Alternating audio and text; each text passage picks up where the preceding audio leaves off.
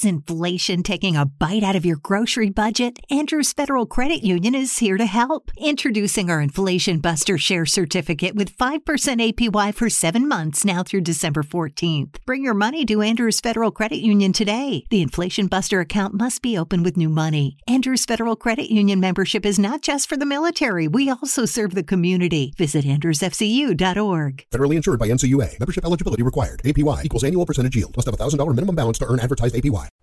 This is the Average to Savage podcast with Paul Garino. Everyone and anyone, athletes, celebs, and much more. What's up, everybody? Welcome back to another episode of the Average Savage podcast. Our special guest today is Jess Fishlock. Jess, how's it going? It's good. How are you? Good. I always want to. I always want to say fish locker for some reason. I think for a whole game, um, an American commentator actually called me fish locker. Uh, well, yeah, it got a, it got a lot of traction on uh, Twitter. Actually, that's pretty funny. I don't know. Maybe mm-hmm. I don't know. I don't know why. But what about just just going into like this season? Like, how's it been? Um, just dealing with like you know, obviously the whole COVID. I know you you started yeah. over here in the in the U.S. and then you got loaned out. Mm-hmm. Um, yeah, you know, it's been a bit of a surreal kind of year. Um, I think it's difficult for athletes, especially. I mean, it's difficult for everyone, of course. Um, but I mean, when if you're looking at the Reign, for example, when we went into this year, we were so excited about what it would bring and and what we could do. Um, and then obviously, like it's not that the season gets sidelined because obviously we had the Challenge Cup and um, the Fall Series, but you know, I wouldn't be lying. I would be lying if I didn't say that it it's not the same as a regular season. It's not the same as as playing your 25 games or 24 games and getting a feel of how the team grows, how it progresses, um, you know. And so, I don't think that we really were able to do anything this year, and I think that's really quite sad for us as a group. Yeah, yeah. Well, on on the flip side, I know uh, the NWSL had uh, great numbers. Uh, they just mm-hmm. came out mm-hmm. with uh, I think it was like five hundred percent up. Yeah. Mm-hmm. So what what's your like what's your feeling on that? Yeah, I think it. In honestly, I think it's amazing. Um, I think the you know, Lisa, the commissioner, and the league itself um, did a fabulous job at kind of promoting the the Challenge Cup really like like we did. And I think also, you know, as coming back and, and playing and being the first pro league to come back in America really helped that because I think at that point, you know, um, people have been in lockdown for a while and yeah. probably watch, um, you know, they would watch something new if that makes sense. And so for those kind of audiences that perhaps wouldn't have watched female football or female soccer um, before you know being in lockdown it it kind of give them more of a reason to. And i think we've always said in the women's game and, and women athletes in general that once you get somebody to watch they very often come back. It's just getting them to initially go okay yeah i'm gonna i'm gonna watch women's sports yeah, yeah. I think also just like it being a tournament style and like the MLS yeah. doing the same thing. I think people just like that, yeah. thrill of the tournament. Yeah, absolutely. And I've said, you know, obviously I'm from the UK and we have cups yeah. over here for like everything. And I've said since I've been in, in America that they need to somehow get a cup going because it's just it's exciting, you know. And we all know that Americans like they just love mm. excitement. They really buy into it. Yeah, like yeah, even me as just like a fan, like I mean, I obviously know when like the seasons go around, but like when it was like a tournament, I was like more more inclined to watch it. Yeah, I think you follow it a little bit more. You get more involved in it, you yeah. know, because it's like shorter and and you can follow it for like two, three week rather than an eight, nine month scenario. Yeah, and then I know you you guys were in Utah, right? Yeah. Yeah. How was how was it like in that bubble? Yeah, not gonna lie to you, it was, pretty bad. um, we obviously left Seattle earlier, went to Montana for a month prior to also Utah for a month, and you know, living in hotels um, is is fun for a little while, and then uh, mm-hmm. when it gets to two to three months long, um, it gets pretty repetitive.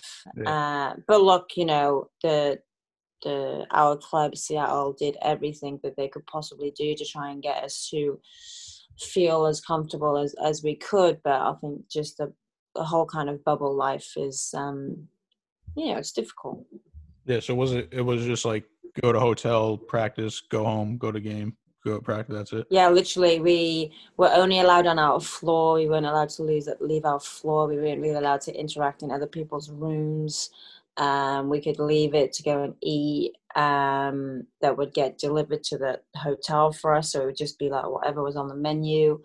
Uh, we would only leave the hotel to train, and then we'd have to get straight back um, into the hotel and into the floor. And, and you know, that was it for like two months basically um, which you know is you know it's it's tough it's, i'm not going to be here and be like well being a professional athlete is so hard but yeah.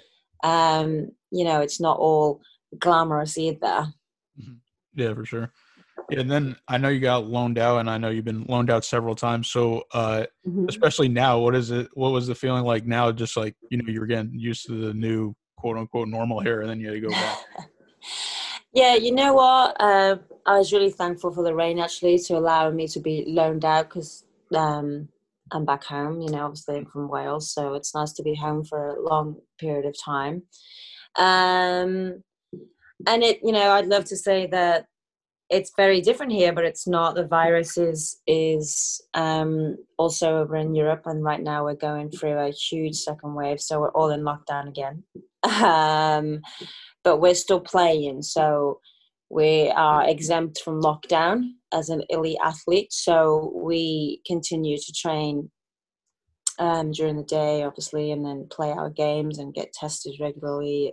I want to go back a little bit too. Just like, uh, how did you how did you just start playing soccer? How did I start playing soccer? Um, funny story, actually. I always tell this story. No one can believe it. Uh, I'm one of six kids, so I have three sisters and two brothers. Uh, so obviously, when we were growing up, um, and holidays, like summer holidays, for example, you know, it was hard for me, Ma, naturally, because she's got six kids, and so and so wants to go to I don't know one camp, and somebody else wants to go to another camp. Um, so the way that we kind of worked was that um, the older one got to choose, basically. Um, and I wasn't the oldest one, so I never really could do an awful lot that I wanted. But my older sister, thankfully, wanted to go to a Mia Hamm soccer camp, believe it or not. Um, and so I, you know, my mom was like, well, Catherine's going there, so you're just going to have to go because I can't take you anywhere else. so I was like, okay, it's fine. Um, and I went there, and honest to God, I just fell in love with football. Like uh, my mom said, you know, obviously I don't have like vivid memories of it, but my mum said that once I came back, like that was it. I never left football alone. Um, she has still has a photo from the paper that I was in like that day from the Mia Hamm camp when I was seven. Um, and I think if you look at that photo, you'll see just how much I like, kind of fell in love with the game. And then, you know, my sister hated it and never went back. Um, but I just from that moment never stopped. And then i have two older brothers and i just played with them like all the time pretty much and with boys teams and then you know my local team and then just went through all the pathways and the processes to to get to where i am. That so was that camp in wales? Yeah. Okay. believe it or not i don't know how a Mia Hamm camp got anywhere yeah. near wales but it did. But i mean that's dope. That's how big she is yeah, sure, exactly. Yeah, I know it is. Um, is is great. It's great. Um, what about just just growing up in in Wales? Like, uh, did you play any other sports growing up? I did. I did actually. I was a very avid sports person. Um, I played hockey, cricket, rugby. Um, basketball, not really basketball, but played it a little bit. Um, swimming, I did swimming, badminton. Um, I did a lot of sports. I played cricket and rugby for a long time. Um, I think there was a little bit of a toss up between whether I was going to go into cricket or go into football. My mum always says that I was better at cricket than I am at football. um, and then she tried to get me to go that way, but I did. It was always going to be football for me. I think. What about like when did you know you were like really good and you could be a, a pro? um, I think I always knew when I, I, that when I was younger, like 12, 13, that I was a little bit different, if that makes sense. That it wasn't just like a hobby and I wasn't just playing it on the weekend for fun, that it was something that I really, really wanted. And obviously, coaches at that age often can tell, um, you know, who's got the chance of making it or whatever, as they say, if you mm. continue on that development. Um, but I think I was like 15, 16 when I personally decided that I was going to sacrifice whatever I needed to sacrifice um, to get to wherever I wanted to. And so I dropped out of school and got a, a full time job to pay for everything um, and kind of just, to be honest, put all my eggs in one basket. It was probably a pretty big risk at the time, but it, you know, I just knew that that's what I wanted to do. So that's what I had to do. Okay. When you say you left school, like what, like what grade was this? Uh, a high school. So I was like 16, I think. I went okay. and got a full time job. Yeah. I try to tell, I tell this story in America, and everyone yeah. almost falls over. Wait, you so you didn't finish high school? Um, I got my grades, my GCSEs, which I don't know what you call them. Um, but yeah, I dropped out at 16. so that doesn't, I don't know. You don't know what like, to say. I know. Like I get this all the time. In America, sometimes my, my brain's not connecting. yeah, the Reign when I first got to America, the first year, the Reign sent me to do a talk to um, kids going to college, and obviously, like no one knows much about our system. So they were like, oh, you know, what did you do in university? Or the, and I was with one of my very good friends now, and I started laughing, and I was like, I can't really answer that question because I dropped out of school when I was 16, and my my friend next to me was like, "You can't say that here." I was like, "Okay." I was like, um, "I finished school, but I didn't go to college," or the way that the system works here is you're in school till you're 16 and then you get two years between 16 and 18 which we call college um, and then you go from 18 to whatever then like 24 or 26 whatever you're studying to go to university so it's slightly different um, back when i was growing up you had a choice of whether you wanted to continue education at 16 but i think now that's 18 i'm not sure though Gotcha. So, all right. So then, like on the flip side, like what, uh, like what did you do to just like educate yourself on different like sorts of things? You just use the internet. Um, you know, it depends on kind of what part of life I'm going in, right? So, yeah, the reality is, if I actually think that I probably learned more about life by living in.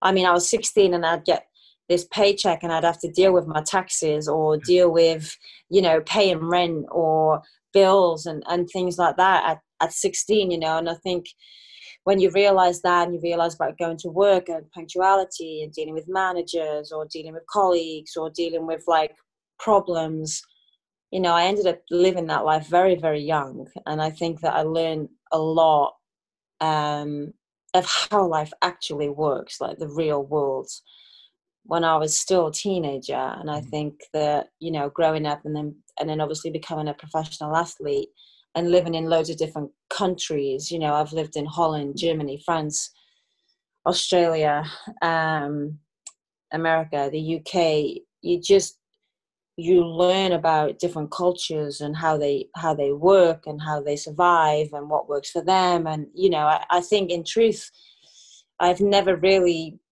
you know gone online and looked up educational things i've just mm-hmm. learned it through conversation and and you know topics and and this kind of stuff. Yeah. Yeah for sure. Yeah i mean also just saying you know that seems better anyways because you know a lot of kids graduate college over here and then have no idea what to do with their lives anyways. So i mean i didn't want to say that but i'll say it for you. So so yeah so and then what what did it what how was it just being like a uh, you were a pro at 16 and then just obviously i'm assuming you had a lot of older teammates yeah well i didn't turn pro till i was 19 so i was still kind of semi pro and then working full time and then also playing for my U19 national team and my sen- my Welsh senior team at that point. So to be honest with you, I don't even think education would have worked with my schedule. yeah, yeah. um, but you know, I in those kind of three years of, of working full time and playing for U19 and playing for my senior team and then playing part time for my club, you know, I didn't have a lot of time to to do anything else. Um, but once you turn, I turned pro then and moved uh, to Holland to live for three years. You know, I learned a completely different life then. Um, you know, I was in the locker room with, you know, girls that have been that had been pro and girls that don't speak any English and a different kind of culture. And you know, when you grow up, like you'll say you grow up in America, or also I grow up in in the UK you know you until I don't know you leave and go for college or you leave to go anywhere, you live in a bubble, right? Like a really kind of a bubble that is just. I often think, and I always say, it's not really quite real. You can make that bubble whatever you want of it, but it really doesn't doesn't replicate life at all. And when I went to Holland, you know, I really kind of was was made aware of what kind of life is life outside of the UK or outside of Wales, outside of my little bubble. And um, it was a tough transition. It was really difficult the first six months. Um, but after that, you know, I kind of never looked back and I've really enjoyed that kind of life. All right, you got to tell me what was your job those three years? I was I was a data analyst for a um, a big kind of phone company uh, mobile phone. Basically, I was just on computers all the time and then speaking to people that had problems with the way our service was going and I just winged it. I winged it for three years. I've no idea what I did the whole time. Yeah. Well, yeah. I just want people to know that, like, you know, oh, I mean, everybody always has some kind of, you know, start startup job, and then you get. Well, my actual first, first, first job was Burger King. So. Oh, right. Oh yeah, yeah. I had to get my little weekend money. oh man. Well, yeah. Well, were you the cook? no, I wasn't. But I ended up getting the sack because I was giving away free food to homeless people. oh,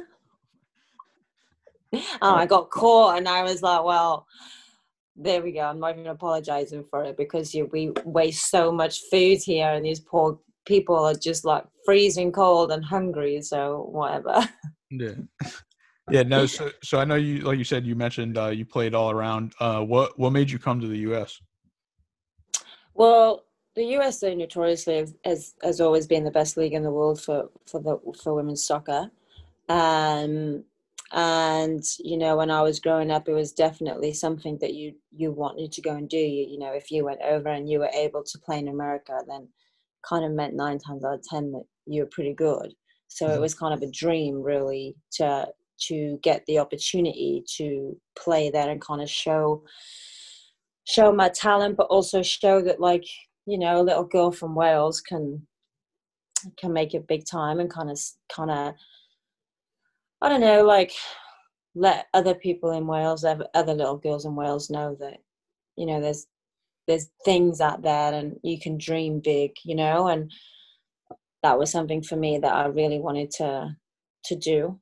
Um, and so when the opportunity came you know i i i didn't even i didn't even think about it i think i would have done it for free to be honest oh well that's that's kind of funny because like i think the opposite like i i feel like if an american goes like you know overseas then uh like they they quote unquote made it yeah, I think that is the outlook, especially in the men's game, which I yeah. which I understand. But the women's game, it's it's the opposite because the women's game in America is is is, is massive. It's huge. Um, but also the women's national team in America is mm. probably the most successful team in the world.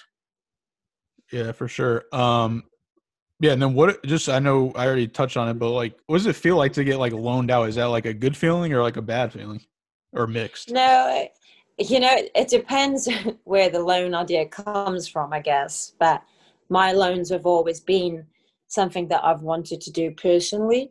Mm-hmm. Um, and thankfully, Seattle have always been a club that understand kind of those bigger pictures. Um, and when our league was first starting, you know, it was kind of a relatively short league. It only ran for like six, seven months. And when you're an international player, you know, we we have games all the time throughout the year, and you just couldn't afford to have five months off, really. And so that was why it came around initially. Um, you know, I really I was not going to go on loan this year at all um, I kind of only had to last minute because of the COVID situation and coming back from injury and needing to play games. Yeah, I got you. What about like, so can you can you say no to a loan or no? Yeah. Oh, okay. Wasn't wasn't yeah. sure.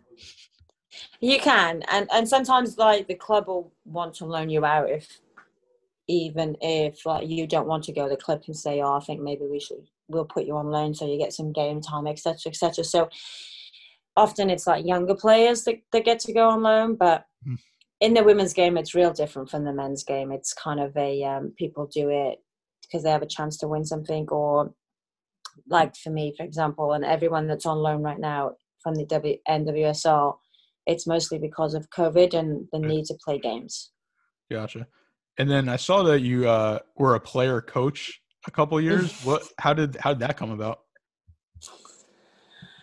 Well, I'm doing my badges. So there's my bit of education there. I'm doing my coaching badges, going back to school. Um, and so I actually was supposed to be a player assistant coach. That was what was supposed to happen. So I could learn in a little, whilst I was on loan, um, the coaching side of it and get a little bit of experience there. But, you know, something, you know, it didn't quite go that way. And the head coach went over to be an assistant coach for the men's club. And so uh, I ended up being the coach and the manager whilst playing. And I would never recommend that ever again to anybody in the entire world. so, but is that what you want to do post career? You want to be a coach? You know, for a very, very, very long time, I thought that it was something that I really wanted to do. But I think as time has gone on and I've got a bit older, I don't know. I think I kind of want to go into a little bit of politics, maybe actually. Um, but we'll see. I would like to, I think I'd like to come back home and do some politics in Wales, but you know, I, I don't know how that would work, to be honest. I don't know what politics looks like in Wales, but I would not be in no politics in the U.S. I can assure you, I would never do that either. uh, and then, what about uh, just playing for your national team? Like, what, what does that mean to you? Oh, everything. I, I would, I would trade in my whole club career, my my trophies. I would trade it all in to go to a major tournament with my country in a heartbeat. In a heartbeat. Yeah. Then what about? I know you got named. Um, I think how many times? Four times one of the best players in the in the NWSL. How what did what did that mean to you? It was special, actually. It it, it was special because you know you get voted by that through other teams' coaches and players, and so you kind of know that um, you know you've you've done all right.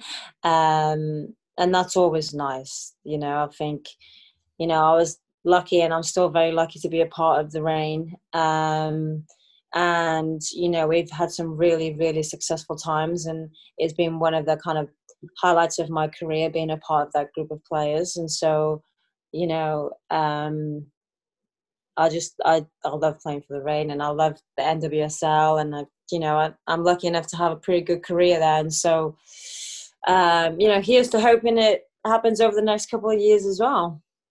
Yeah. What What else do you want to see? Like, obviously, we just talked about the numbers before. Like, what else do you want to see grow in the in, in the NWSL? Um, I want to see you know, I, I think I want to see a little bit of squad depth grow. I want I want to see more Europeans coming over or more kind of um, yeah players coming into the league. Definitely, um, I want to see the media and that kind of be a little bit more fair with yes the american players in the league are great but like the national players are great, but the league is actually made up of very, very, very good players overall, whether they're USA national team players, whether they're from Europe or they're from Australia, whether they just come out of college. Like, I think the only way the league grows more is if the media and everybody doesn't just focus on like 12 players. Mm-hmm. Um, but completely understand that like the USA national team is what will bring people in to watch the game. So it's kind of like a catch twenty two. Mm-hmm. Um, but yeah, other than that, I think it's actually grown really well. I think our new commissioner Lisa has been phenomenal um, in her job role. Um, what she's done with regards to her job. Um, you know, we had our old commissioner probably wasn't as proactive and I think we kind of missed a few, missed the boats there. But you know, we've managed to grow at a time where you would imagine that we wouldn't, and I think that's very um, promising. Yeah. Well, I'd say your team is doing very good at social media because that's how we got linked up. Yeah, that's great. Um, yeah, like what do you like? Oh yeah, what was the? Why did uh, they change the name?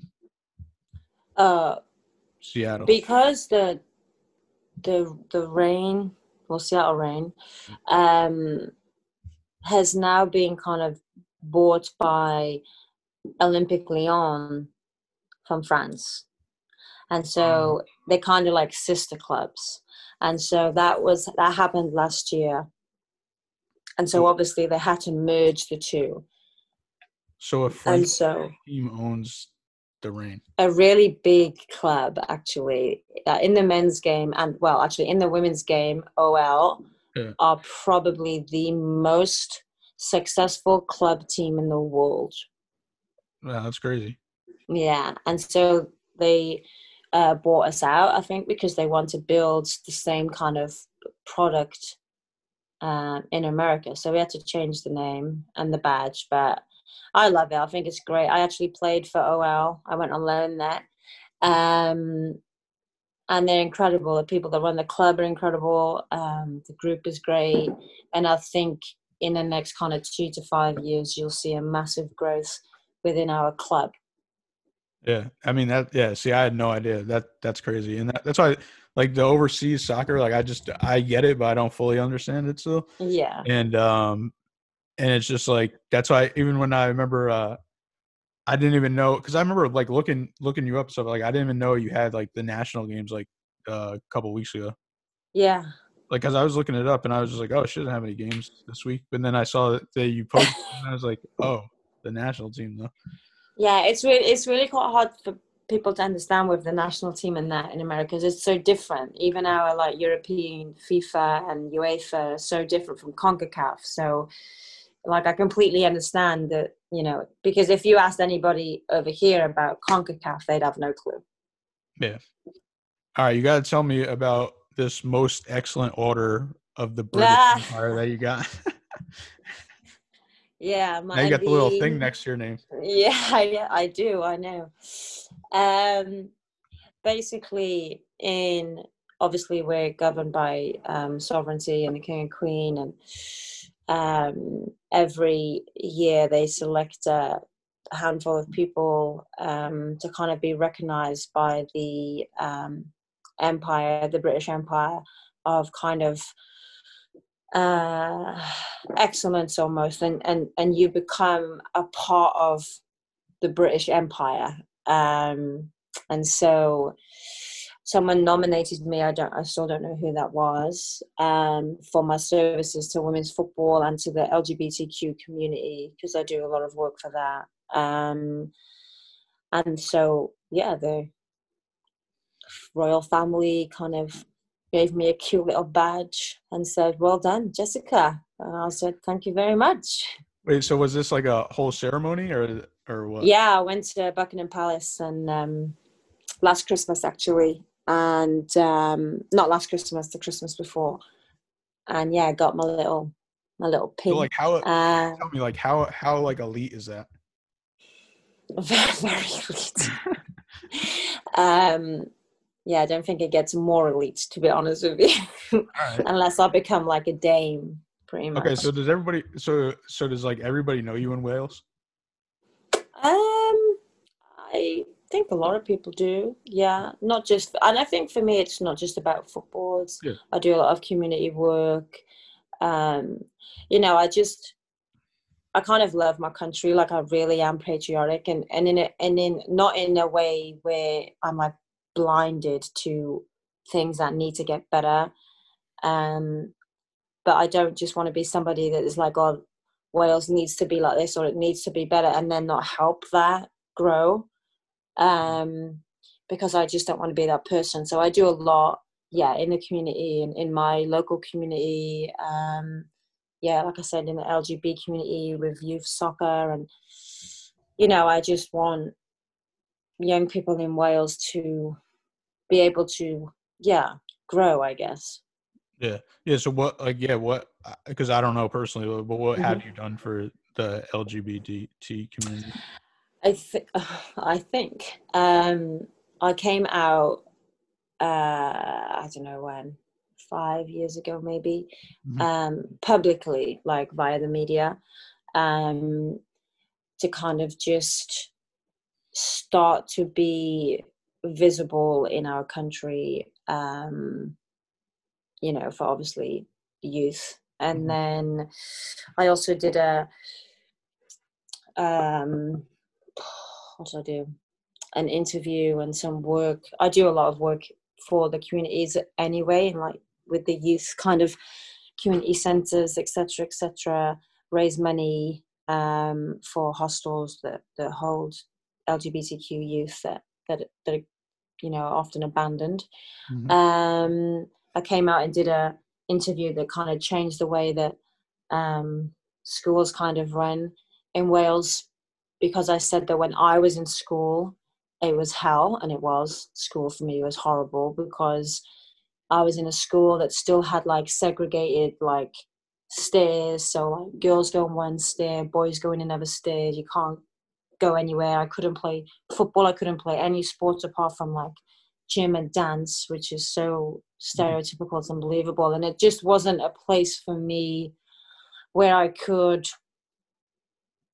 help find myself you know obviously like your teenage years are like the hardest years of your life anyway and you're trying to be okay in life and then obviously i'm gay and i know that i'm gay but there's nowhere in the world nowhere in society for me to be and school was like the complete opposite of that if that makes sense. And so i came out and did a big article about how you know i i think schools shouldn't be like that for any for any student let alone like someone who's who's gay. I mean it, it doesn't matter whether you're gay or whether you're you know a little bit geeky or nerdy or you know i mean there should always be school should be a safe place for whoever you are whether you're an artist you know like sometimes people don't understand artists and you know i think and that actually like you know it changed the law here in in Wales because that that went really big and, and schools often were like okay well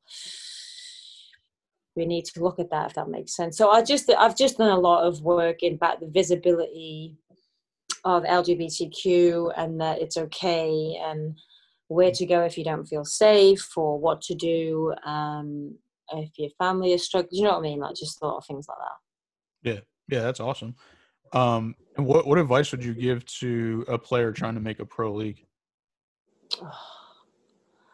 My advice would be that, like, when you have to enjoy it, right? Like, you have to enjoy what you do. I think anyone kind of knows that. So don't ever learn, don't ever lose your love for the game. Um, but also kind of alongside that, you know, listen, work hard, have a really good work ethic, and be be a good teammate. Like be a really good teammate, and and often those things will get you a lot further than um, than you think. All right. Um, are you ready for some fun questions? Or go I, yeah, I am. Yeah, let's go. What um, what's your favorite song right now? Ooh, great question. I'm gonna go with Khalid and Hundred. All right. I think I might know it. I'm not sure. I don't know its song title. I just listen to it usually. Yeah, it's uh, good. Who would you want to do a jersey exchange with that you haven't done with yet? Jersey exchange. Oh wow. Um, far out. It's a great question. Do you guys do that during the national games? Mm, not really. Yeah, you don't. Want the, you don't want the national jersey of the other player. nah. Um, what jersey exchange would I want? This is a great question. I actually have so many good jerseys from just the people that I that I love. Tell, tell, me which ones you have. I have Wendy Renard, Eugenie Le Sommer's. I have Pinoe shirt, a Naho Kawasumi shirt, um, a Lulu Barnes shirt, naturally those people for me I'd, I'd like truly just love a Kim Little shirt. She's my she's my gal.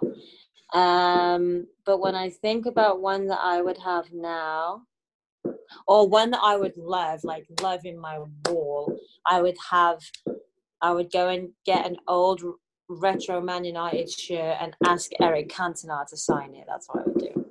All right. What about um who who was your favorite player growing up? Eric Cantona. All right. so did you yeah, that's... you you never got to meet him? No. No, he was a very kind of different eccentric player for United. Um, he was unbelievable. He changed their history really. They got United and they just they got Cantona and they just started winning and winning and winning. Um, but he was also a little bit different, you know, like he couldn't play for his national team, didn't have like an overly great attitude. He was like a, um, you know, like Ibrahimovic almost, only he was even better. Yeah, I gotcha. Um, what about has anybody ever asked you for your jersey and you were just like, like surprised? Um, yeah, I think I'm. Do you know what? I think I'm always a little bit surprised when someone wants my jersey.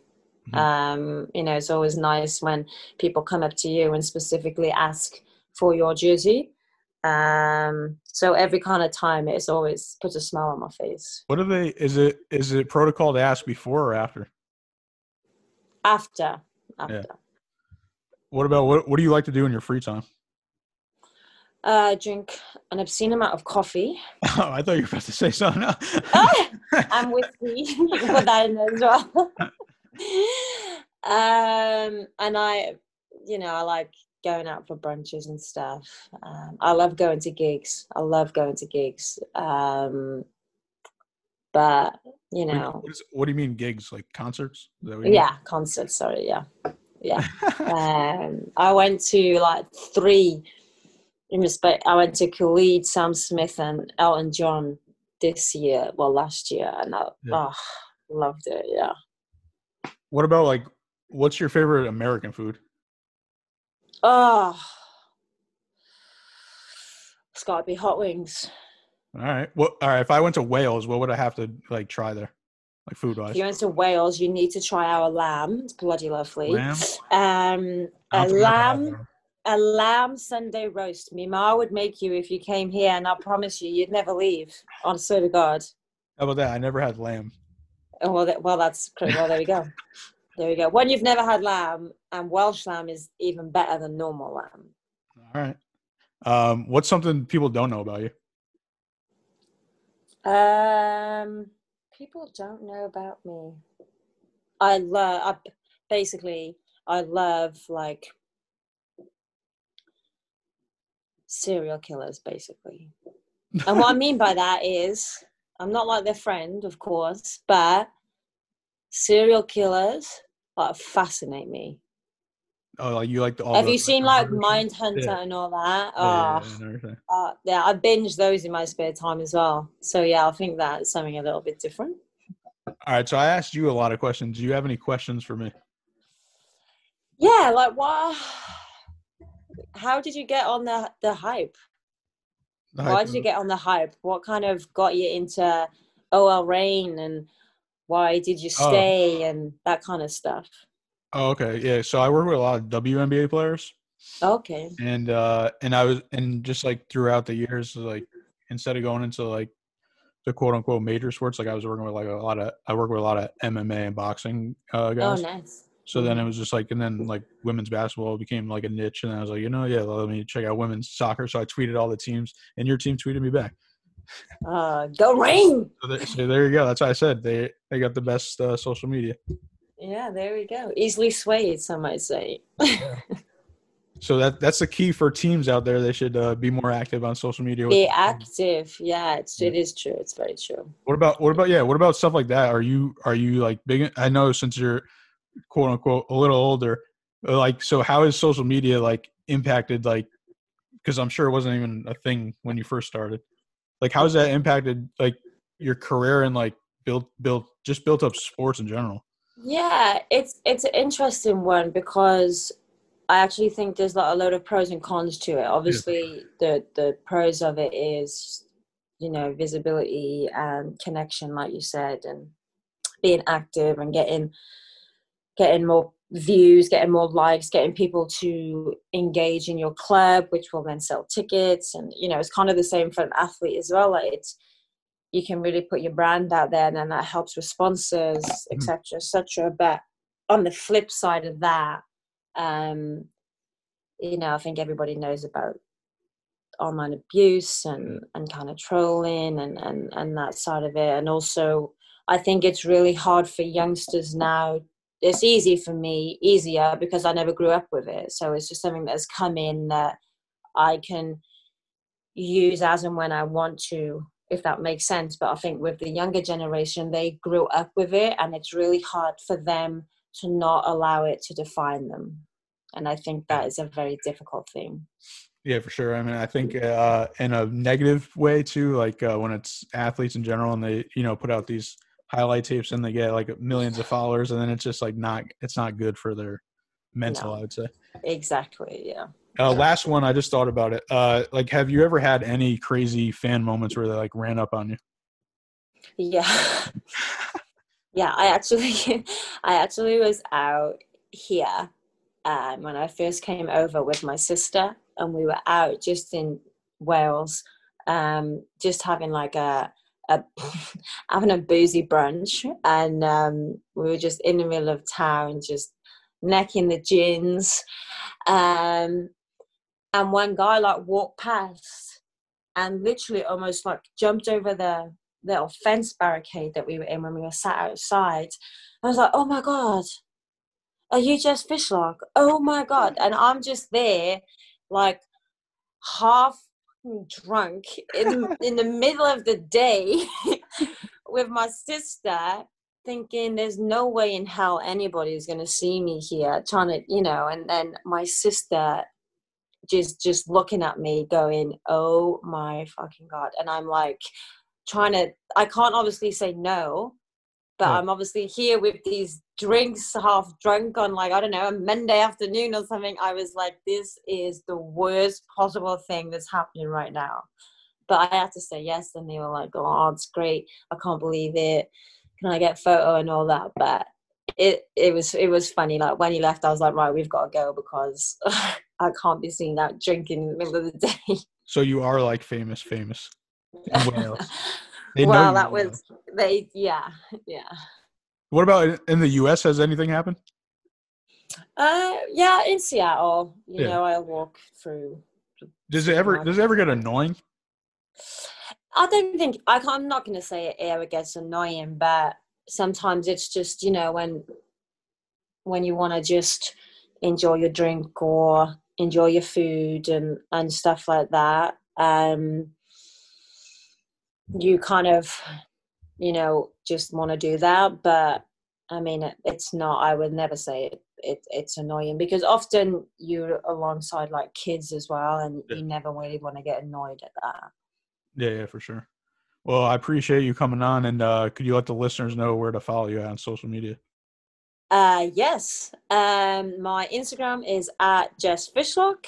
Uh, my Twitter is at Jess Fishlock. Um, and those are the only two I use. I use nothing else. No TikTok. no TikTok. No TikTok. No, no, no.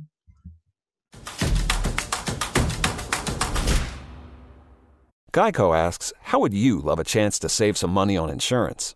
Of course you would. And when it comes to great rates on insurance, Geico can help. Like with insurance for your car, truck, motorcycle, boat, and RV. Even help with homeowners or renters coverage. Plus, add an easy to use mobile app, available 24 hour roadside assistance, and more, and Geico is an easy choice. Switch today and see all the ways you could save. It's easy. Simply go to geico.com or contact your local agent today.